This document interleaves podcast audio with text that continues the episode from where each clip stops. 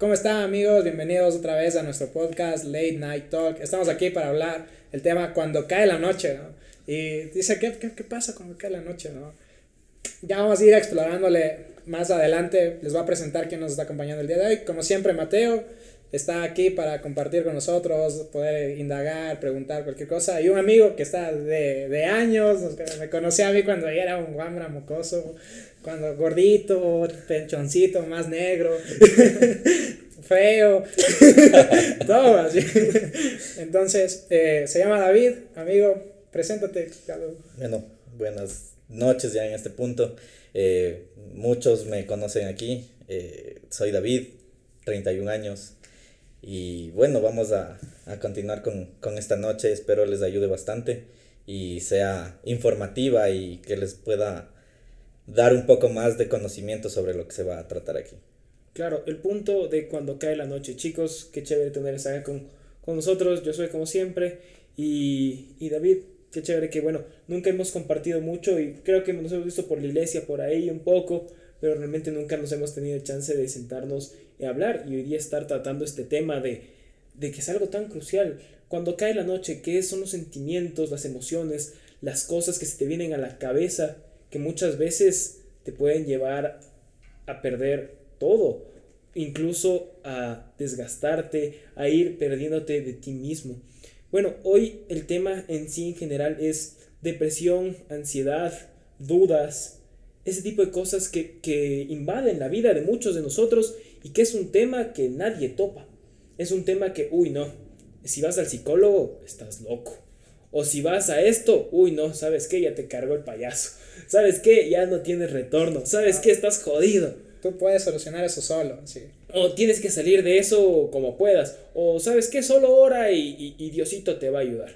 Solo es tener buenos pensamientos y buena actitud y saldrás de todo. Exacto, y va mucho más allá de eso. Que ojo, no estamos desmereciendo la idea de que sí, tener una relación con Dios te ayuda y el estar hablando con alguien que puede ser tu líder, un amigo, tus padres, ayuda, pero el, el, punto crucial de saber en qué punto necesitas ayuda de alguien más y que es algo que no se topa normalmente. Claro, ¿no? ¿Y por qué el nombre cuando cae la noche, no? Porque yo creo que, y a mí me ha pasado, o sea, yo creo que he tenido diferentes ansiedad o depresión, pero a niveles súper bajos, ¿no? No he llegado al punto de decir, ¿sabes qué? Ya no jalo, me va a colgar o me va a meter una bala y hasta aquí llegué, ¿no? Pero sí tengo como que partes que, que la noche, que es por lo general cuando te atacan, ¿no? Cuando ya no tienes nada que hacer, tu cabeza está dando vueltas y te pones a pensar de todo, tal vez no es lo que importa y te pones a pensar en que por qué pasó esto, por qué hice esto, por qué yo no hago esto, no sirvo para nada. Y te pone a dar las vueltas y te pone a dar las vueltas. Y creo que hay diferentes niveles también para, para eso, ¿no? Porque eso digo, o sea, yo he tenido una, una, un cierto nivel tal vez de depresión, pero en el punto en el que, chuta, me siento mal, pero yo digo como que yo mismo me convenzo de que nada, se acaba este día, mañana va a ser otro nuevo y, se acabó y llega hasta ahí, ¿no? Y al otro día ya no estoy con lo mismo. Tal vez me llega en la semana una o dos veces de esas noches así, pero no llego al nivel de decir todas las noches o todos los días estoy pensando que no valgo o que soy una tontera y que no quiero vivir o pasando triste, deprimido y todo. Al igual que la ansiedad, ¿sí? Creo que la ansiedad a veces también es algo que, que no nos damos ni cuenta cuando la tenemos, ¿sí? Y uno ya se da cuenta cuando tal vez ya está afectado demasiado sus horas de sueño cuando ya no tienes ganas de hacer nada, cuando ya no te motiva a hacer lo que hacías antes. Y eso es lo que vamos a tratar aquí, ¿no? Porque obviamente yo le traje a mi amigo, obviamente ya hemos conversado estos temas un poquito antes y todo, y uno lo ha vivido, pero lo ha vivido, yo puedo decir, una parte muy superficial y no metido en ese punto de decir, oye, necesito ayuda. Porque obviamente he podido salir de eso con ayuda de Dios, con ayuda de mis papás, de mis amigos y todo, pero hay casos en los que a veces no es suficiente eso, ¿no? O sea, necesitas de ayuda de un profesional o necesitas ayuda de, de algo más, ¿no? Y recurrir a alguien y no esconderte en yo puedo salir, porque ves que no se puede. Sí, precisamente eso. Eh, hay que tener en cuenta muy claro y reconocer que es una tristeza pasajera, que es una melancolía y que es una depresión. Porque son cosas muy diferentes y se les toma como si fuera un solo conjunto. El tener una tristeza, todos pasamos por una tristeza, es algo pasajero, algo que tal vez un sentimiento que es fuerte y lo podrás tener uno, dos, tres días tal vez. Y ya, pasa, tú sigues con tu vida, logras superar eso, la melancolía es parecida, pero el enfrentarte a la depresión no. El tener un grado de depresión desde las depresiones normales que se les llama o hasta una depresión profunda conlleva mucho más allá. No es solamente el hecho de sentirme triste o solo el hecho de que siento que no valgo, porque muchas veces hemos tenido esos pensamientos. Eh, la depresión en sí te ataca cambiando tu forma de verte psicológicamente a ti mismo. Tú mismo te atacas. No es nadie más, eres tú mismo el que te dices que no sirves, el que no vales, el que para qué estás vivo. Y todo esto son progresivos. No de la noche a la mañana amanecí queriéndome matar. Es progresivo y hay que darse cuenta desde el inicio. Porque si uno no se da cuenta desde el inicio, puedes llegar al suicidio. Claro, imagínate, llegar al punto de que te quitas tu propia vida. O sea, es. O sea, suena tan, tan banal, o puedes decir, ah, eso no pasa normalmente, pero es algo tan común que hoy en día nos hemos olvidado de, de topar ese tipo de temas. Hay tanta gente que sufre estas cosas que, que muchas veces puedes ver una cara feliz frente a frente y cuando cae la noche, cuando estás solo en tu cuarto, cuando estás sentado frente a la computadora o acostado viendo al techo, te sientes vacío, te sientes solo, sientes que no tienes una vuelta atrás, que sabes que es mejor acabar con esto. O sea, llegar al punto de, de, de llegar hasta ese límite de en que en tu vida perdiste la razón de ser. Y no, no es, no es fácil. Yo no he pasado por un caso grave de depresión, como lo decía Josu, de sí, de vez en cuando algo no te, no te sientes bien, o hiciste alguna pendejada y sabes como que chuta, ya nada, o ese tipo de cosas. Pero los ataques de ansiedad en mi, paso, en mi, en mi caso han sido un poco, no recurrentes, pero sí por estar muy trasnochado, por tener demasiado exceso laboral, por tener esto, tener lo otro, saber que tengo esta presión, tengo lo de acá, y te llegas a colmar incluso. Y vamos a ir abordando todo este tema de los sentimientos, las emociones, que nos pueden llevar a destruirnos a nosotros mismos, a no valorarnos, a decir, a atacarnos a nosotros mismos, de llegar al punto de que nosotros somos nuestro propio enemigo, de que nos vemos al espejo y nosotros mismos nos tildamos de algo, nos decimos tú no puedes, tú eres esto, tú eres lo otro. ¿Y dónde queda la parte que muchas veces a todos se nos olvida de ser o de buscar esa ayuda? O si no estás sufriendo por eso, de tú dar esa ayuda sin que te pidan. Claro, es difícil el entenderte a ti mismo, como tú tienes eh, una mentalidad diferente. No crees que estás mal. O sea, uno se adapta a su, a su manera de pensar y cree que esa forma de sentirse, de tratarse, de verse es normal. Por lo tanto, tú no sabes que eso te está haciendo daño a ti mismo y no vas a buscar ayuda si tú no sabes que eso te está haciendo daño a ti mismo muchas veces llegas hasta el límite de llegar a, intentar quitarte la vida o hasta a veces lo logran porque no te diste cuenta que eso estaba mal, que estaba afectándote a ti y tu familia tampoco te se da cuenta, porque como decías, muchas veces nos ven alegres, nos ven con la sonrisa y Josu no me dejará eh, mentir, creo que en todos los años que él me conoce siempre me vio feliz, nunca creo que me hayas visto triste eh, llorando por todos lados. Pero fue una noche que nos quedamos hasta las cuatro, creo, hablando así. Claro, pero o sea, ya fue que ya una vez de cuántos años nos conocemos, que eran unos 10 años, y en todo este tiempo, eh, verme triste es. Y claro, todo el mundo que me conoce, la mayoría ha visto, soy una persona normalmente alegre. O intento ser alegre, lo, lo que uno intenta mostrar siempre es la, lo alegría, lo divertido, lo, lo bueno. Pero sí, tienes razón, una vez que uno llega ya a estar solo con, uno mismo, comienzan todas estas cosas. Eh, muchas veces también, eh, aunque uno no esté solo físicamente, se siente. se siente solo. Y ahí comienzan todos estos pensamientos en que uno no, no sirve, no vale. Y, bueno, yo, desde que Josu me dijo que estaban haciendo esto y me invitó, me puse a leer, a investigar y, y a recordar me puse a recordar. Y ayer estaba leyendo una parte de sobre la depresión. Y da esto de los pensamientos suicidas. Es ya la depresión profunda. Y cómo, cómo va avanzando, ¿no? Y me ponía a recordar que desde aproximadamente los 6, 7 años que tengo ya mejor memoria, yo me enfrentaba a esto. ¿sí? Me acuerdo yo claramente, eh, en mi habitación estaba una mesa de dibujo que era de mi papá, Y es una mesa grande, siquiera de un metro de ancho y de alto ha de ser igual, casi un metro. Entonces yo me metí ahí abajo y era justo en una esquina. Me sentaba en la esquina y yo le rogaba a Dios que me, que me debe, que me mate. Porque decía, ¿para qué estoy aquí? ¿Para qué sirvo? No sirvo para nada. Entonces yo desde esa edad me enfrentaba a la depresión sin saberlo. Mi familia nunca se dio cuenta. De hecho, últimamente es que salió el tema y les conté y, y ha habido la, el progreso en todo esto, ¿no? Pero igual, o sea, un niño de 6 años no sabe que esto está mal, que esto es algo diferente, que tiene un trasfondo. Y claro, todo esto también eh, los llevaba a irse progresivamente, ya que eh, en cierto modo eh, tuve un grado de dislexia. Y al tener un grado de dislexia uno confunde las letras, no lee bien algunas palabras. En la época que yo estudiaba, los profesores no son como los de ahora, que cuidado y te, y te topen, cuidado y te digan algo malo porque uh, se meten en problemas. No, en mi época sí era más complicado. Tuve un profesor que era muy agresivo él sí llegaba al punto de los golpes. Entonces, eh, de acuerdo a las épocas que uno va viviendo, ¿cómo vas a, a, enfrentarte a eso? Un niño de seis años, ¿cómo se enfrenta a una persona así y dice yo no estoy mal? El que está mal es el adulto. No, uno siempre cree que el adulto es el que está correcto. Entonces, todos estos grados de, de progresión que se ha ido teniendo, nos llevan a la actualidad. Y eso conversaba recientemente.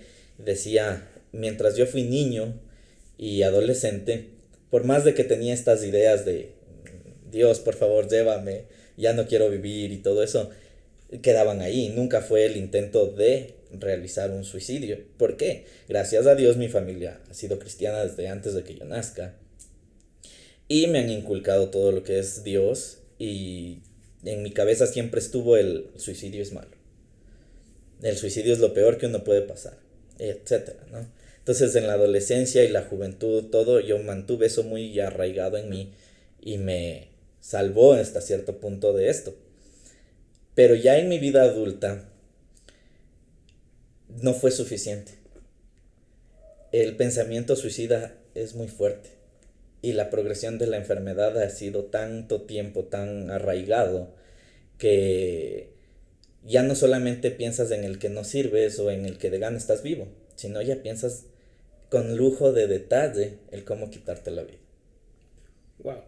Imagínate, llegar al punto, y no, quiero juzgarte, y, creo que te, no, podríamos entenderte por más de que quisiéramos. O sea, no, no hay una forma de tratar de, de, entender eso si no es viviéndolo, si no es caminando ese camino.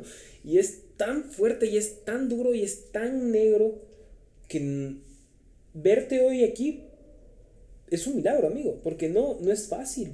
Yo me imagino que no es un camino nada sencillo y es un camino que no es que el día de mañana agarras y sabes que ya no quiero tener depresión, y queda. Obviamente. Es algo que tienes que seguir. Tienes que aprender a ir caminando con ello. Tienes que aprender a vivir con eso y a mantenerte firme en tus días buenos. Y mantenerte con tus días buenos. Porque no es una enfermedad como, por decir, una gripe, que tienes una gripe siete días, se curó y, y no vuelve. ya. Esto es algo que sí, probablemente tú sigas un tratamiento del tiempo necesario para que estés mejor. Acabas el tratamiento y si tú no te mantienes bien, no te mantienes alerta de todos estos detalles, vuelves a caer en Claro, claro, o sea, es que, vuelvo y repito, es tan fuerte porque ya es un camino que, si es que, es como, como en todo, si es que tú dejas que siga avanzando, va a haber un punto en que no vas a poder controlarlo. Y creo que aquí entra la parte familiar, espiritual y personal. Parte personal, uno también ver, porque como tú dices, a lo mejor desde la perspectiva tú ya tú dices como que no te dabas cuenta, o sea, tú estabas completamente cegado y decías como que no, o sea, es algo normal dentro de las comillas, pero creo que está el, el despertar y creo que la mejor manera de hacerlo es cuando no tocas fondo, porque tocar fondo en este caso sería, ahí queda, muchas gracias, pero sí decir que reaccionar, teniendo alguna experiencia media fuerte o dándote cuenta o incluso alguien diciéndote Incluso esto, imagínate, si es que a esto le puede servir a alguien y esto le está llegando a alguien que a lo mejor caminado ese, ha, ido por ese camino, en el que tú estás y le permite reaccionar, es algo trascendental y es algo que tú estás ayudando hoy a, a ir mejorando. Claro, eso es el, el objetivo, se puede decir de esto. Eh, sí, tienes razón, o sea, llega un punto en el que uno debe darse cuenta. O sea, gracias a Dios en mi caso no fue en el momento, como tú decías, ya tocando fondo. Pese a algunas, algunas situaciones, no, es, no llegué a topar fondo en cuanto a la depresión. Pero mientras uno no, no busque ayuda o uno crea que necesita ayuda, no va a funcionar nada. Claro. Aunque la familia, aunque los amigos o las personas cercanas tengan eh, idea de lo que está sucediendo, mientras yo como el que está sufriendo esto no busque ayuda a un profesional que me dé las pautas para sobrellevar, para mantenerme a flote en esto, no va a funcionar. Claro, y ponte, algo que te quiero preguntar es, ¿cómo ha sido, por ejemplo, lidiar? Tú dices, desde los 6, 7 años y mi familia ha sido cristiana toda la vida, o sea, y el hecho de lidiar, primero con que perteneces a una, una, una familia cristiana que te dice, oye, el gozo del Señor es tu fortaleza y tienes que estar siempre feliz. Y, y, y aparte, o sea, la, la, gente no sabe, pero tú fuiste líder. Y uno a veces como líder dice como que, chuta, mis ovejas no me pueden ver mal. Exacto. Mis ovejas no me pueden ver mal. Mis y, ovejas no me pueden ver que yo estoy triste. No claro, y no solamente el hecho de que yo fui líder o estuve en el liderazgo, sino el hecho de que mi papá es también líder y ser hijo de líder, no me dejarán mentir, es complicado. Estamos siempre a la vista de los demás. Eh, me refiero en es complicado porque todo el mundo nos ve, todo el mundo espera que seamos como un ejemplo a seguir. El reflejo, casi perfectos. Exacto, entonces eh, el que te esperen tanto de ti mucho afecta también bastante. Claro. El hecho de haberlo llevado desde muy pequeño y en una familia cristiana es complicado. ¿Por qué? Porque el hecho de la depresión en un cristiano es un tabú. Aún. Y como tú decías, Josu, normalmente es. Ves a alguien triste en la iglesia y la mayor parte de personas que dicen: El gozo del Señor. O sea, llénate de Dios, Él te va a ayudar. Y tienen toda la razón, les doy toda la razón. Es verdad, Dios lo hace. Y Dios hace milagros. Pero cuando tú te enfrentas a la depresión, el que te digan eso no ayuda más bien te hunde más. Te hunde más. Y tú le podrás demostrar una sonrisa y decir, no, sí, sí, tienes razón, sí, no, yo, yo estoy feliz, yo estoy bien. Pero realmente, internamente, estás muy mal.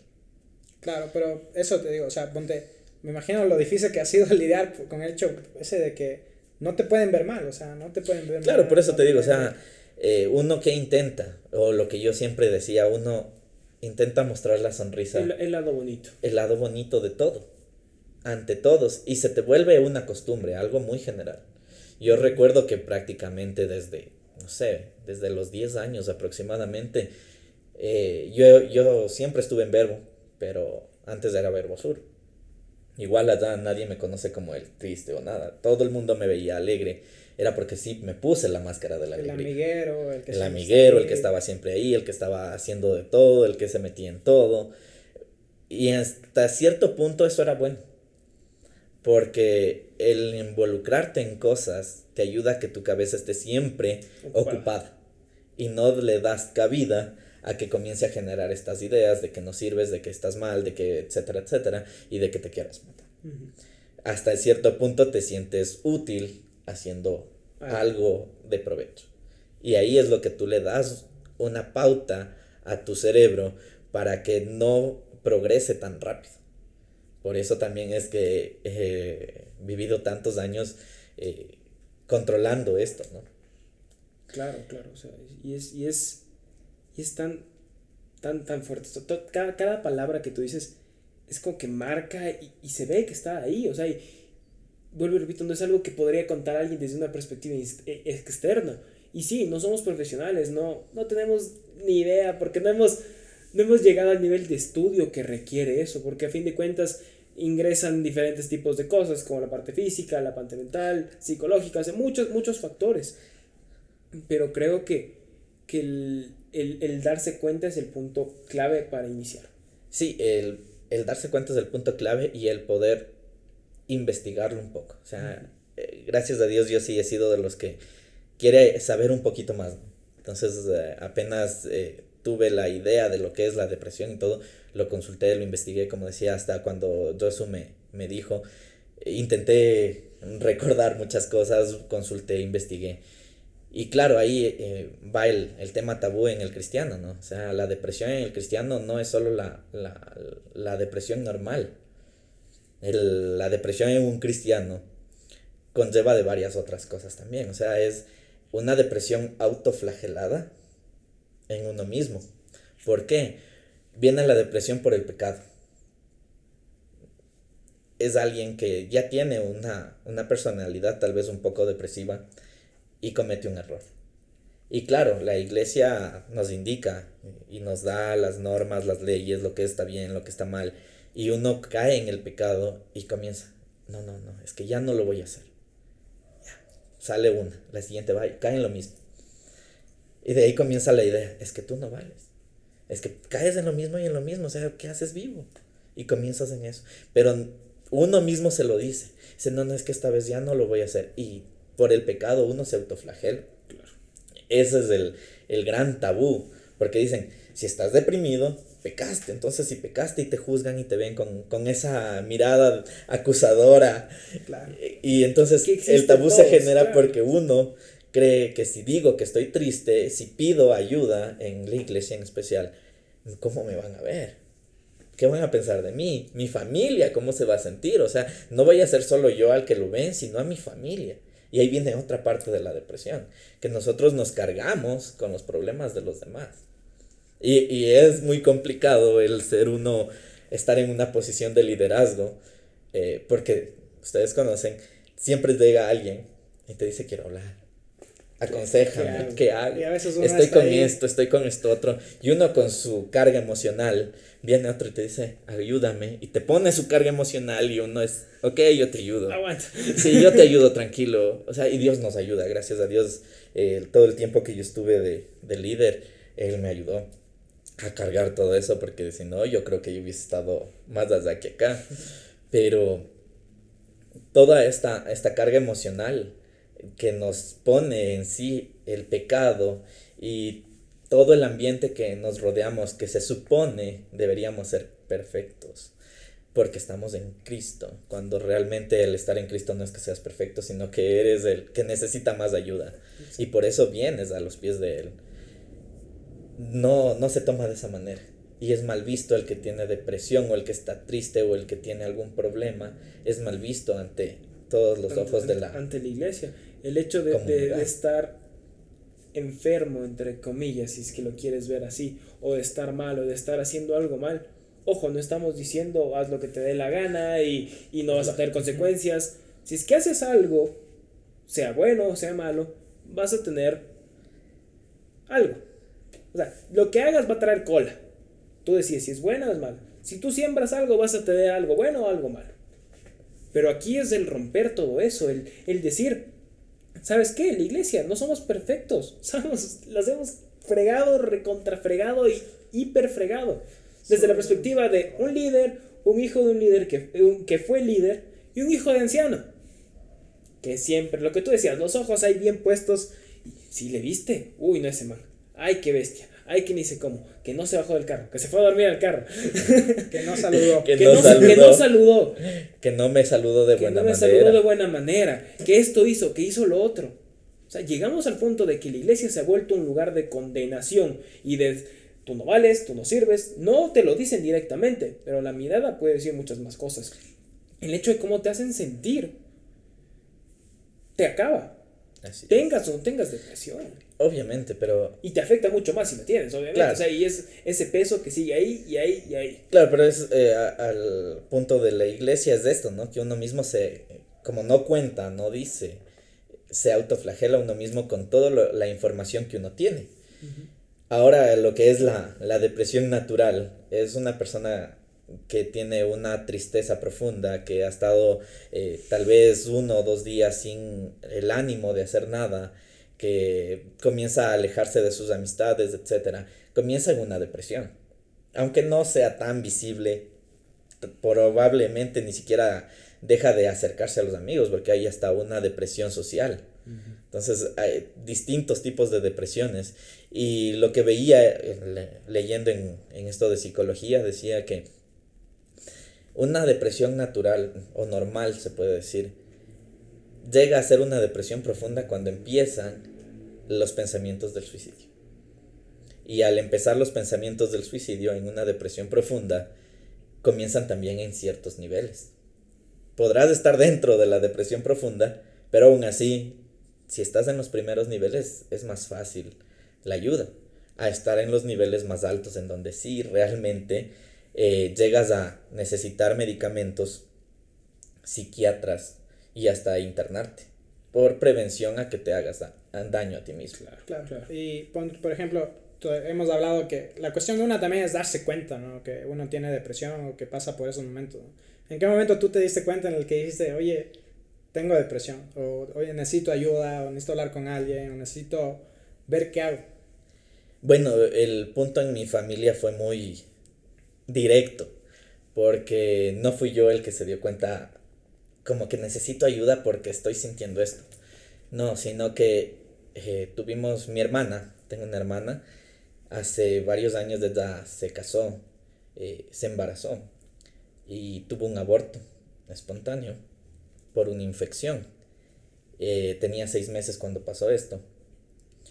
Y yo me enfrenté al, al, en el momento en el hospital, porque mis papás, mi, lo, el, la familia del el esposo de mi hermana, en aquel entonces eh, también salieron con mis papás porque tenían que ir a ver un féretro, porque si no, no dejaban salir el, el cuerpo del bebé, del bebé, perdón, y todo esto. Entonces yo me enfrenté a tener que entrar a la morgue, a verle ahí al feto, al bebé, y tener que vestirlo, porque si uno no lo vestía no podía salir. Entonces, eh, todo este trauma que mi hermana sufre de, de, perder a su hijo y todo, no solo causó en ella, porque ella también tiene personalidad eh, depresiva, no solo causó en ella, sino en mí. Pero yo no, sé, no me daba cuenta. No sabía que estaba deprimido ni nada de eso. Mi hermana llega al punto en el que estaba que a sí mismo que ya no quería saber nada de la vida, que no se sentía útil, eh, en su casa era ella sola, etc. Y ella se da cuenta que está en un momento de que si no recibe ayuda se mata. Entonces eso nos preocupa y mi madre, eh, gracias a Dios, con la ayuda de, una amiga de ella de, la iglesia, le dice, llévale a una psicóloga. Eh, ¿Sabes que hay psicólogos cristianos? Llévala y que hablen. Y claro, mi hermana va, empieza a hablar. Y como yo me debo mucho, somos muy cercanos con mi hermana, ella comenzaba a conversar conmigo. Y me decía, mira, es que la psicóloga me dijo esto, y es que estoy haciendo esto, y esto de aquí, etcétera. Y mientras ella me decía lo que la psicóloga le había dicho, yo era, wow. O sea, yo estoy pasando lo mismo. Eso me cansa a mí. O sea, Dios mío, ¿cómo es posible que lo que ella está viviendo, yo también? O sea, mis pensamientos, lo que creo, lo que eh, ha pasado en este tiempo, ella, y le dijo, señorita, usted está deprimida, usted tiene depresión. Entonces, ahí fue cuando dije, rayos, a ver, vamos a ver qué es la depresión. Y consulté, investigué, yo tendría 18 años aproximadamente. Consulté, investigué, eh, vi lo que era la depresión, pero no le tomé mucho asunto. Dije, ok, o sea, mi hermana ya estuvo en terapia, estuvo bien, ya salió. Chévere, o sea, no es la gran cosa. No, tampoco le tomé el asunto pertinente. Hasta después. De hecho, como pueden ver, tengo algunas lesiones en los brazos no sé si en cámara se vean, pero ustedes que, que ven, en especial vos que me ah, conoces años, eh, comencé con las autolesiones, que es una parte de la depresión.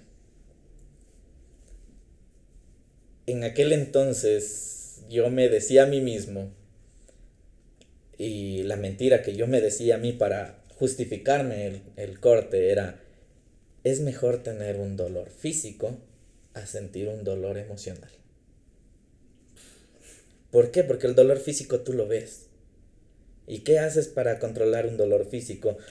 Lo cubres y ya está. Y sabes lo, curas. por qué te duele. Y ya está. Entonces esa era la idea. Me curo un dolor físico y me olvido del dolor emocional. Y psicológicamente, los psicólogos han de saber más que yo, pero psicológicamente yo comencé a levantar muros en mi cabeza. Entonces, y a encerrar ahí ideas, pensamientos, recuerdos, cosas así que para mí eran malos. Entonces yo los encerraba. Y mi solución para enfrentarme a la depresión era eso. Algo malo, listo, lo encierro allá, un poco de dolor, listo, ya pasó. Tirabas arenita encima y que no apeste. Algo así, exactamente. Enterrarle un poquito y listo. Esa era la, la solución en aquel entonces. No pasó a mayores más que ciertas autolesiones, como digo, después de que se hicieron muy evidentes, porque gracias a, a Dios me hizo con una piel queloidal, que significa que, la, que cualquier mínima herida que tenga se puede hacer una cicatriz muy grande, eh, comenzaron a notarse. Entonces, para evitar el, el que pregunten, porque siempre hay el que pregunta, ¿qué te pasó ahí? ¿Y por qué tienes eso? Es siempre el típico, ¿no? Entonces, para evitar eso, comencé primero a utilizar manga larga. Y reloj. ¿Por qué? Porque también lo hacía aquí. Entonces el reloj lo cubría. Había muchas veces que hasta venía a la iglesia con las heridas y le ponía el reloj así. Hubo una vez que el reloj se pegó por la sangre. Imagínate pegado el reloj. Me tocó volverme a abrir la herida para que el reloj se despegue, porque al despegarlo lo volvió a abrir. Después de eso, si es, todavía es muy evidente, lo pueden ver, que comencé a hacer en lugares que no se ven. ¿Dónde? No se ven, nadie puede saberlo, solo yo lo veo, solo yo lo siento. Se llegan a esos niveles. Gracias a Dios, no llegué al nivel mucho más allá de, ya atentar contra mi vida misma. No niego que he tenido muchos pensamientos así. Como le decía, ya llegué al punto en el de que calculaba cómo se puede realizar un suicidio. Eh, mi, mi, casa es de tres pisos. Y yo, y yo calculaba y decía, a ver, son dos, pis, dos metros y pico de cada, de cada piso. Decía, si me lanzo desde el tercer piso, es probable que sí me mate. Eh, caminando por, por alguna calle igual, si me atravieso un vehículo, es fácil. Uh, ahora, desde que conduzco, tenía a veces los pensamientos de, mm, cuando estoy solo en el vehículo, más que nada, porque cuando estoy acompañado no, no pasa nada. Pero cuando estoy solo normalmente viene el pensamiento de, estás yendo a una velocidad de X, si te lanzas hacia el otro vehículo, mueres. Si no curvas en la curva que viene ahí, si no giras el volante, te vas, te vas mueres. Entonces, son cosas que, que uno se enfrenta en el momento, ¿no? Y que me ha ayudado a, a controlar el impulso, se podría decir, es en el momento que, que, que viene la idea, con, intento cambiar. El consejo que le dio la psicóloga a mi hermana y me indicaba a mí es, tienes un pensamiento malo, cámbialo a que sea un pensamiento bueno. Si viene un pensamiento de muerte, recuerda algo que te dé alegría. Re intenta recordar algo, cambia el pensamiento, cambias la forma de pensar en el momento y puedes continuar. Poco a poco, dando estos pocos pasos, uno puede avanzar. Claro, o sea, dar pequeños pasos que a lo mejor parecen cosas tontas, que no es un poquito o no me va a ayudar al inicio, pero en ese proceso vas caminando y vas hasta sobreviviendo, porque es, no, no es convivir con algo así no es fácil. Topando el, el punto que, que ya hemos topado, el personal de darte cuenta, el de la familia que, sí, por más de que hayas crecido en una familia cristiana, eso no te exime a estar con casos de depresión, de ansiedad, de diferentes tipos de cosas. Porque eso no es que la familia cristiana a esa no se le topa. De hecho, esa es a la que peor le va muchas veces. Sí, muchas veces somos de los que peor nos va, pero... A peor nos atacan porque, o sea, sí, tal vez es algo que está dentro de nosotros, pero la parte espiritual es la que engloba todo esto. O sea, decir que vivimos en un mundo en el que no existe lo bueno y lo malo, en que no existe Diosito y el diablo, es mentira. Okay. O sea, hay obviamente que gente que estigmatiza y que el diablo tiene la culpa de todo y pobre diablo, hasta en la sopa le ven. O sea, hasta cualquier cosa el, el diablo está metido, que tampoco es la realidad. O que dice, no, Diosito te va a sanar de todo. Sí, y de hecho yo me he enfrentado a eso, a la típica, que una vez hablando con alguna persona de la iglesia salió el tema de la depresión y de todo lo de los cortes y todo. Y la respuesta me pareció algo absurda en aquel momento porque fue la típica. Confía en Dios. Tengo 20 años confiando en Dios y sigo con lo mismo. Y es ahí donde viene el problema de que esas respuestas no nos ayudan. Porque dices, te, te pones así en ese punto de tengo tantos años confiando en Dios, sigo con la misma eh, depresión, sigo con los mismos pensamientos, o sea, ¿qué más hago? O sea, yo algo estoy haciendo mal y vuelve a caerte a ti. Yo estoy haciendo algo mal, que por eso Dios que ni Dios me quiera me ayudar. cura. que ni Dios me quiera ayudar a salir de esto. Sí, sí, sí, o sea, y, y vuelvo y repito, no es el, el, el ponte a orar o, o Diosito tiene el control. Va Claro. mucho más allá. Ponte, es que esto yo creo que está muy mal enfocado y no sé, a veces nosotros pensamos que, que, que oramos y el Señor tiene que obedecernos y hacernos caso y hacer lo que nosotros le pedimos. Y de la forma. y de la forma que nosotros le pedimos. Y la obligación de Dios no es eso. ¿sí? A veces Dios, Dios se puede mover como le dé la gana. puede moverse Sí, como le dé la hecho, gana. sí. O sea, y, y, y creo que está el punto. Está bien, confía en Dios. O sea, y, y, y, y, obviamente no tiene nada de malo que te digan eso, ¿no? Pero también te pone herramientas y te pone personas a tu alrededor para que tú lidies con eso, ¿no? Y eso creo que está mal enfocado porque a veces nosotros nos encerramos en una iglesia que dice, el Señor va a hacer. Claro, y suponte va al punto en el que yo veía, y digo, hay una persona en la iglesia y le dicen que tiene cáncer. ¿Qué hace? Se va al doctor. Va al doctor, le dice, doctor, ¿qué tratamiento puedo seguir? Listo, su cáncer es tal cosa, siga este tratamiento. Sigues el tratamiento uno, dos años, del tiempo que sea necesario y se mm, Y logras controlar el cáncer, se va de ti, chévere. Tienes el doctor. También hay los casos en los que te dicen, tienes cáncer.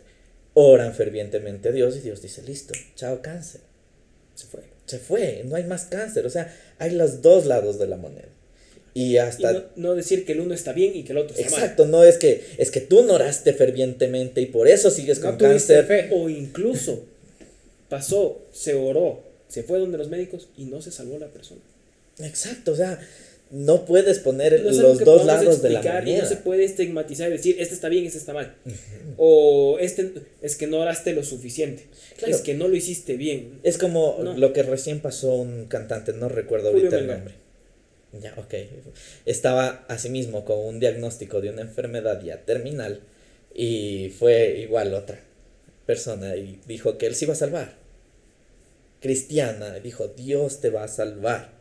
Dijo eso y a los 3, 4 días falleció. Claro. O sea, le dijo que se iba a curar, que iba a estar ya curado. Y a los 3, 4 días Ca- caemos en el punto de, de, de tergiversar lo que nosotros queremos con lo que Dios realmente quiere. Que ninguno de nosotros puede saber con así al ¿Cuál es- 200% cuál es el cuál es la voluntad de Dios, porque Dios es Dios y Dios sabe cómo hace las cosas. Él permitió formar a su hijo, formar a su iglesia, dejar un legado y Dios se lo llevó. Y era el propósito de Él para su vida. El propósito de Dios para tu vida. Te permitió sobrevivir todo esto, llevarlo, tenerlo, para que tú puedas decir, se puede, hay manera. La muerte no es la solución, por más de que estés, que te sientas la peor basura del planeta, que tú mismo te ataques y te des y te des y te des. Hay salida, hay, hay otra manera. Que sí, Dios actúa de maneras misteriosas y, y- y es incluso un, algo que es, es demasiado cliché el escuchar eso. Pero nadie, eh, en la vida de nadie es la misma forma, la, la ves en la mano de Dios, no la ves de la misma forma y no, no es lo mismo decirlo, decirlo que sentirlo.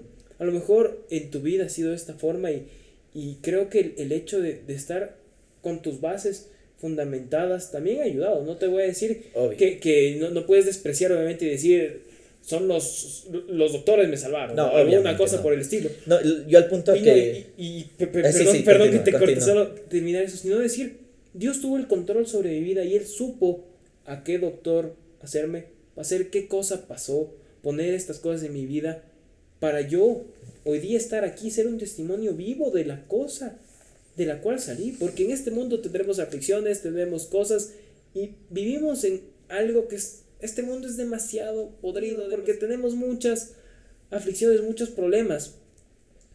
Pero en todas ellas Dios va a saber cómo sacarnos. Sí, exacto. Entonces, y, eh, el punto al que, al que siempre quiero yo recurrir y siempre digo y les intento hacer, dar cuenta a las personas que me dicen o que intentan dar ese consejo como solo confía en Dios, solo ora y no dicen nada más, es Dios creó a las personas y les dio la inteligencia, la sabiduría para descubrir tratamientos que van a ayudar a las personas. No solamente les dio esa sabiduría para ayudar al mundo, sino nosotros que estamos parte de ese mundo. Y hasta en la Biblia mismo Dios nos dice, y eso lo estaba viendo para tener un, sustento. sustento bíblico, en el que Dios nos dice, los sanos no tienen necesidad de médico, sino los que están enfermos. Y da el caso, ¿no? Hay siempre el típico eh, parábola, se le podría llamar, en cuento, historia, en el que hay una persona que está en un río, en un árbol, en una inundación, y dice, Dios, sálvame. Y Dios le manda un tronco. Y él, no, es que es un tronco, no, no me va a servir. Dios, Dios sálvame. O sea, yo sé que tú vas a venir con un ángel y me vas a llevar. Y Dios le manda un bote. No, no, es que yo estoy esperando a Dios. Dios me va a salvar. Le manda muchas y muchas y muchas formas y a la final muere. Sí, conversando en el cielo, Dios le pregunta, ¿no? Y le dice, ¿por qué no me salvaste? Y le dice, te mandé un tronco, te mandé un bote, te mandé a la Guardia Civil, te mandé a esto, te mandé a esto otro y tú no quisiste. Mi manera era esa, de ayudarte.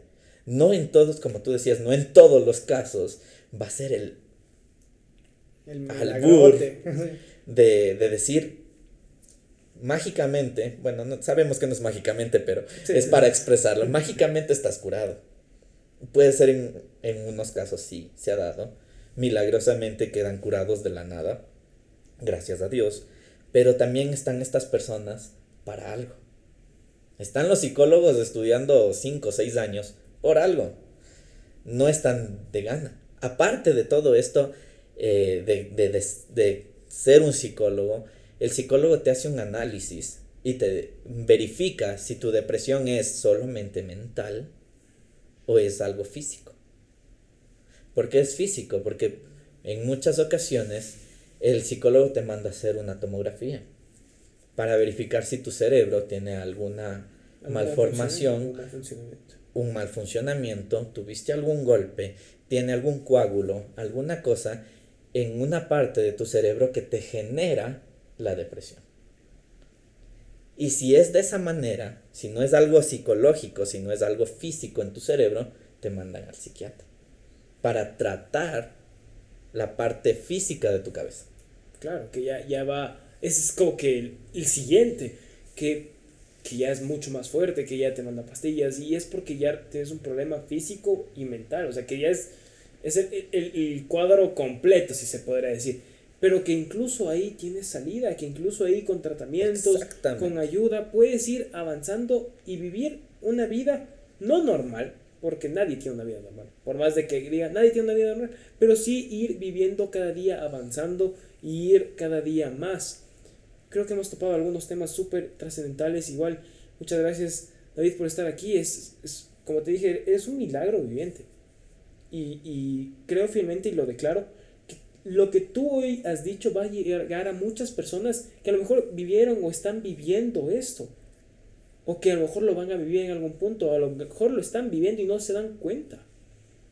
Hemos llegado al punto de, de saber, de no saber identificar esto porque lo hemos escondido. Hemos dicho esto está debajo de la alfombra, esto no se topa. Yo, como les dije, nunca he vivido un caso de, de ansiedad o de, o de tan fuerte de depresión pero bueno, por la carrera que estudio, que es arquitectura, hubieron noches en las que, semanas en las que no dormía y era punte de energizantes y metido café hasta el tope. Y creo que tenía más energizantes en mi sangre que café. Y por lo general, bueno, yo vivía antes en un departamento en el cuarto piso, por, más o menos por la avenida Brasil, y es bien alto, o sea, eran cuatro pisos bien grandes. Y yo tenía el estudio y abría la ventana. Y siempre me quedaba ahí haciendo. Pero siempre un par de noches, y esto es algo muy personal, es algo que jamás lo he contado más que a mi papá. Sentí la voz. ¿Será que si te caes de aquí te mueres? O, ¿sabes qué? Deja todo ahí, ya vamos. O sea, y son cosas que tú dices, nah, eso no pasa, eso solo pasa en las películas, que tienes el diablito aquí en el hombro que te está hablando suavecito, pero es real. No, sí, 100%. de llegar al punto de yo estar agarrado, ver abajo y decir, aguanta, ¿qué pasó? ¿Qué estoy haciendo? Es decir, upa, upa, upa. Dar vuelta atrás y decir, ¿por qué me pasó? Estaba en un exceso de, de bebidas que obviamente no eran alcohólicas ni nada por el estilo, ni psicotrópicas, pero que alteran tu organismo. Y estaba en un momento de mi vida en el que decía, esta carrera de miércoles, no duermo, no tengo tiempo para nada, me tocó renunciar a esto, a esto otro, a esto otro. O sea, llegué al punto de a lo mejor una depresión así súper fuerte, pero de sentirme ahogado, de sentirme que no tengo salida. Nunca fui un psicólogo, nunca fui, y de hecho no fue algo, me pasó una o dos veces. Y la primera fue como que agarré y dije, ¿sabes qué? Quédate pendeja, me fui a dormir. la otra fue como que me quedé más choqueado porque fue la vez que ya abrí la ventana y me quedé así. O sea, ya con medio cuerpo afuera. Y fue como que, aguanta, ¿qué pasó? Y ese momento, o sea, me había alejado completamente de Dios. Tenía problemas con mi familia todos los días, porque sí, el hijo de anciano también tiene problemas. no es, perfecto, es muy normal. Es muy normal. si tú tienes problemas, nosotros tenemos más. es muy normal. Y hoy lo digo con una sonrisa porque lo he sabido llevar. Y ese rato agarré y me, me eché a llorar al piso. Dije, Señor, ¿cómo puede ser que esto me haya pasado si es que no es normal? Si es que se supone que yo estoy bien. Llegué, reconocí, pedí perdón de muchas cosas que había hecho. Y no es que soy perfecto y desde ese día camino en pétalos de rosa y soy el, el hijo de anciano perfecto que, que, por poco está destinado a ser, a, a, enmarcar. Canonizado. Exacto. Sino que llegué al punto de, de darme cuenta de que las acciones que uno también va haciendo y las decisiones que uno va tomando afectan mucho en tu salud mental, física, incluso en lo que estás haciendo o dejando de hacer. Así es. Ah, no se puede dejar de lado el hecho de que Dios tiene un propósito para cada cosa.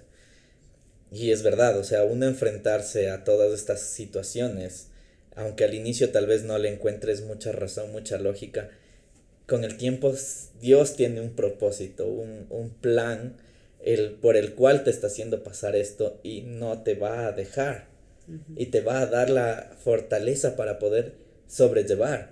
O sea, todo esto, como Dios mismo dice, o sea, Él no te va a dar una prueba que tú no la puedas pasar. Entonces, e, es verdad que, que, que, se ve extraño el hecho de que en el cuerpo de Cristo hay alguien que pase con este tipo de enfermedades, con este tipo de cosas, que se sienta deprimido, que la ansiedad, que muchas otras enfermedades psicológicas y, es hasta cierto punto ilógico que, que, algo así pase en el cuerpo de Cristo porque se supone que nosotros no pasamos por esas cosas. O sea, no. Es hasta cierto punto ilógico. Pero Dios lo usa para algo y eso me, me hacía dar cuenta en el día de hoy, temprano hablando con mi madre. Me decía, ¿ves? Por algo tú pasaste tantos años de esto.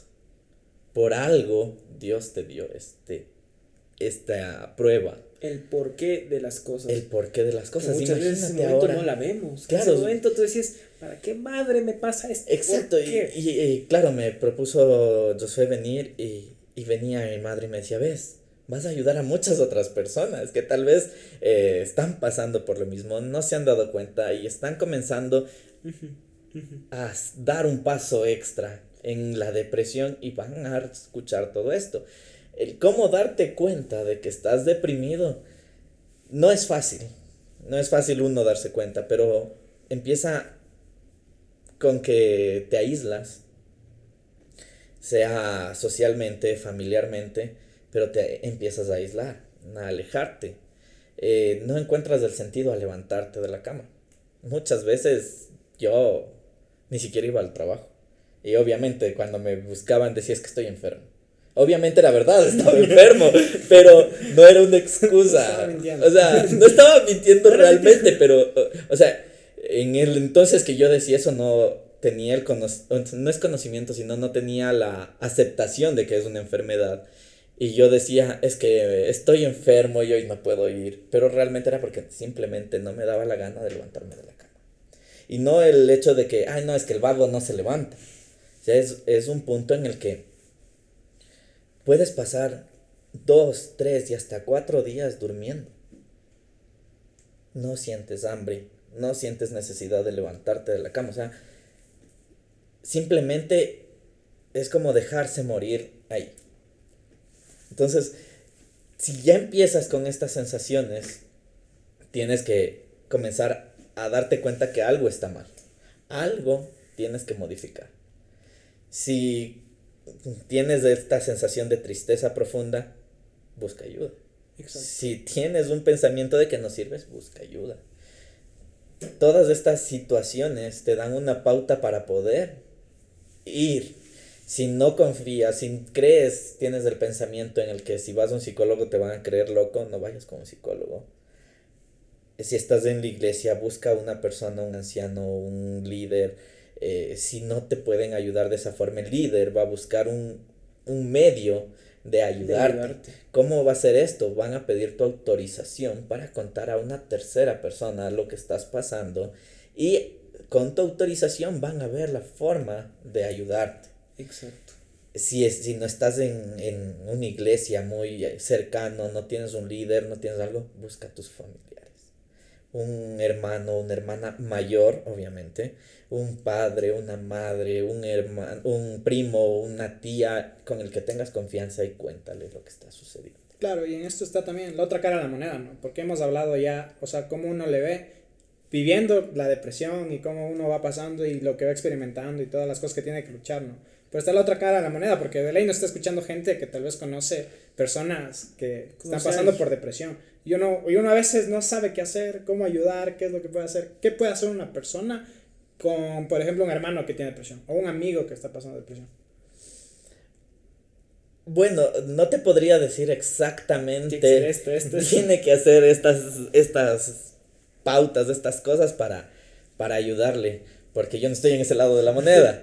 pero sí te puedo decir lo que no nos ayudaría. O sea, si tú ves a, alguien que no se levanta de la cama dos, tres días, eh, no vayas y le digas, oye, vago, levántate y le mandas por poco al cebo y le acabas ahí para que se levante porque le estás haciendo un daño. Tienes que ver maneras de cómo comprenderle y a la vez animarle. O sea, si le ves mal, listo, ¿qué pasa contigo? a ver, ¿qué estás pensando? ¿Qué está sucediendo?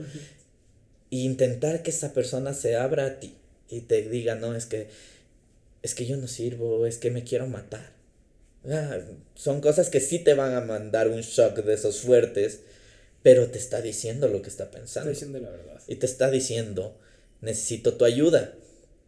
Entonces esas cosas son las pautas que uno necesita para acercarse a ellos. No irle con el machete a caer encima, pero sí irte y decirle, ve, ¿cómo te ayudo?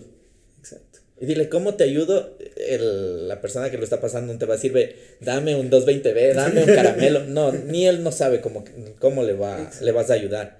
Pero solamente con el, el, punto, el hecho, el hecho de que sabe que está ahí alguien para apoyarle, nos va a ayudar.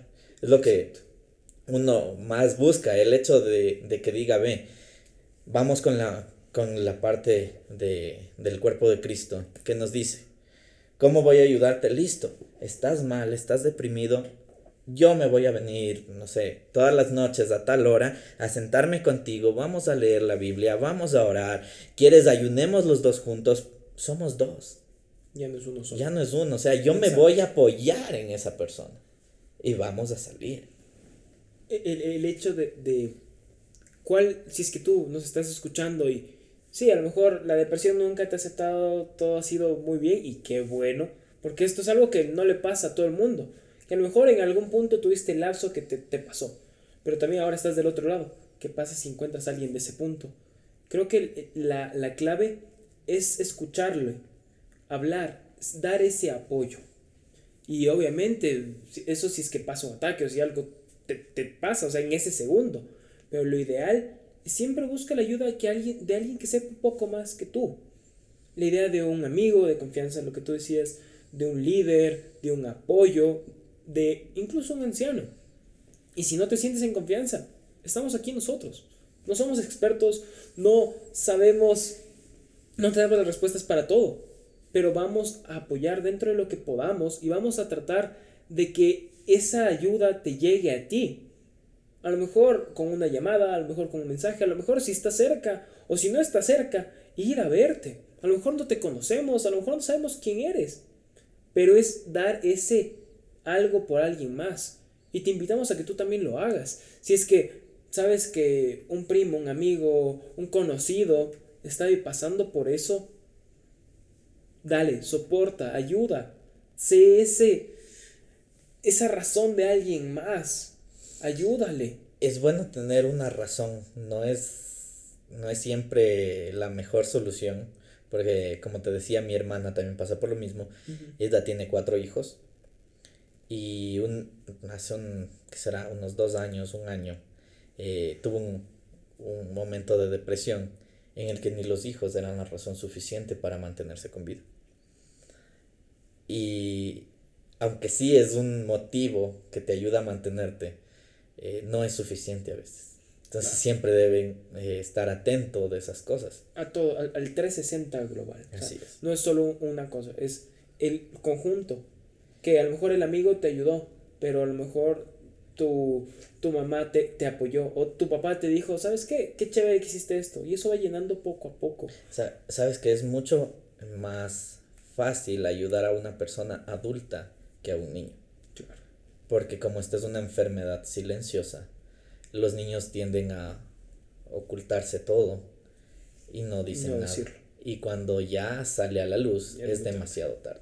Entonces cualquier mínimo indicio es mejor estar ahí, ver, aunque le tilden a uno como de metiche, porque pasa, y yo lo digo porque yo le decía eso a mis padres, eh, es mejor estar así. Uno con el tiempo, con la edad, se da cuenta que es mucho mejor. Cuando yo era pequeño decía, pucha, estos se meten en todo, pero ya ahora que estoy mayor, eh, no, sí es una gran ayuda eso. Claro que sí. Bueno, muchas gracias por hoy estar aquí, David. Eh, ha sido espectacular toda esta conversación. Yo soy igual. Creo que nos vamos con, con este conocimiento que, que Dios ha puesto en tu vida a través de la experiencia y también de, de las diferentes preguntas y cosas que hemos tenido que nos han permitido a nosotros aprender y esperamos que muchas más personas también. Esto fue Late Night Talk cuando cae la noche. Ha sido un gusto de parte de Josué, David y Nicolás. Les mandamos un abrazo y un saludo. Hasta luego.